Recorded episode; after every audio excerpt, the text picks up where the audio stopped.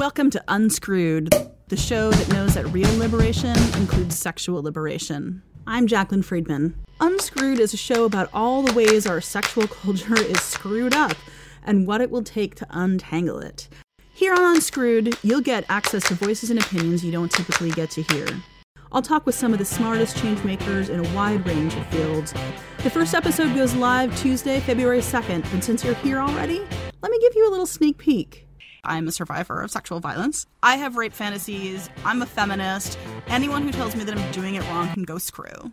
None of us, no one thinks that people who like horror movies secretly want to be brutally murdered in real life. We're not just fantasizing about it in a random way. We're actually trying to work our feelings out about rape itself while we're fantasizing.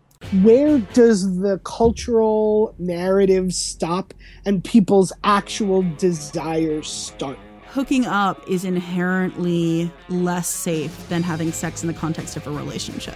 When we use that narrative, we completely erase the amount of sexual violence that happens in the context of committed relationships. I think that people should obviously be getting to have the kinds of sex that they want. With this person, maybe I just want a bone, and with this person, maybe I want to make a life together.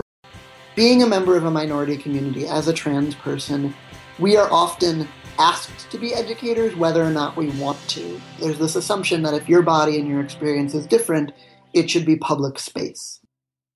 At what point did you think working at the UN as a swashbuckling, world traveling sex educator and consultant is not enough. What I really need to do is put out a shingle and a couple of chairs in Union Square and answer random strangers' sex advice questions. Something about it feels unnerving to me. Like, mm. I don't know if I'm going to be prepared to hear everything that sits down in front of me.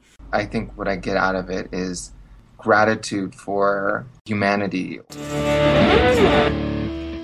get unscrewed with the establishment and me, your host, Jaclyn Friedman, starting February 2nd.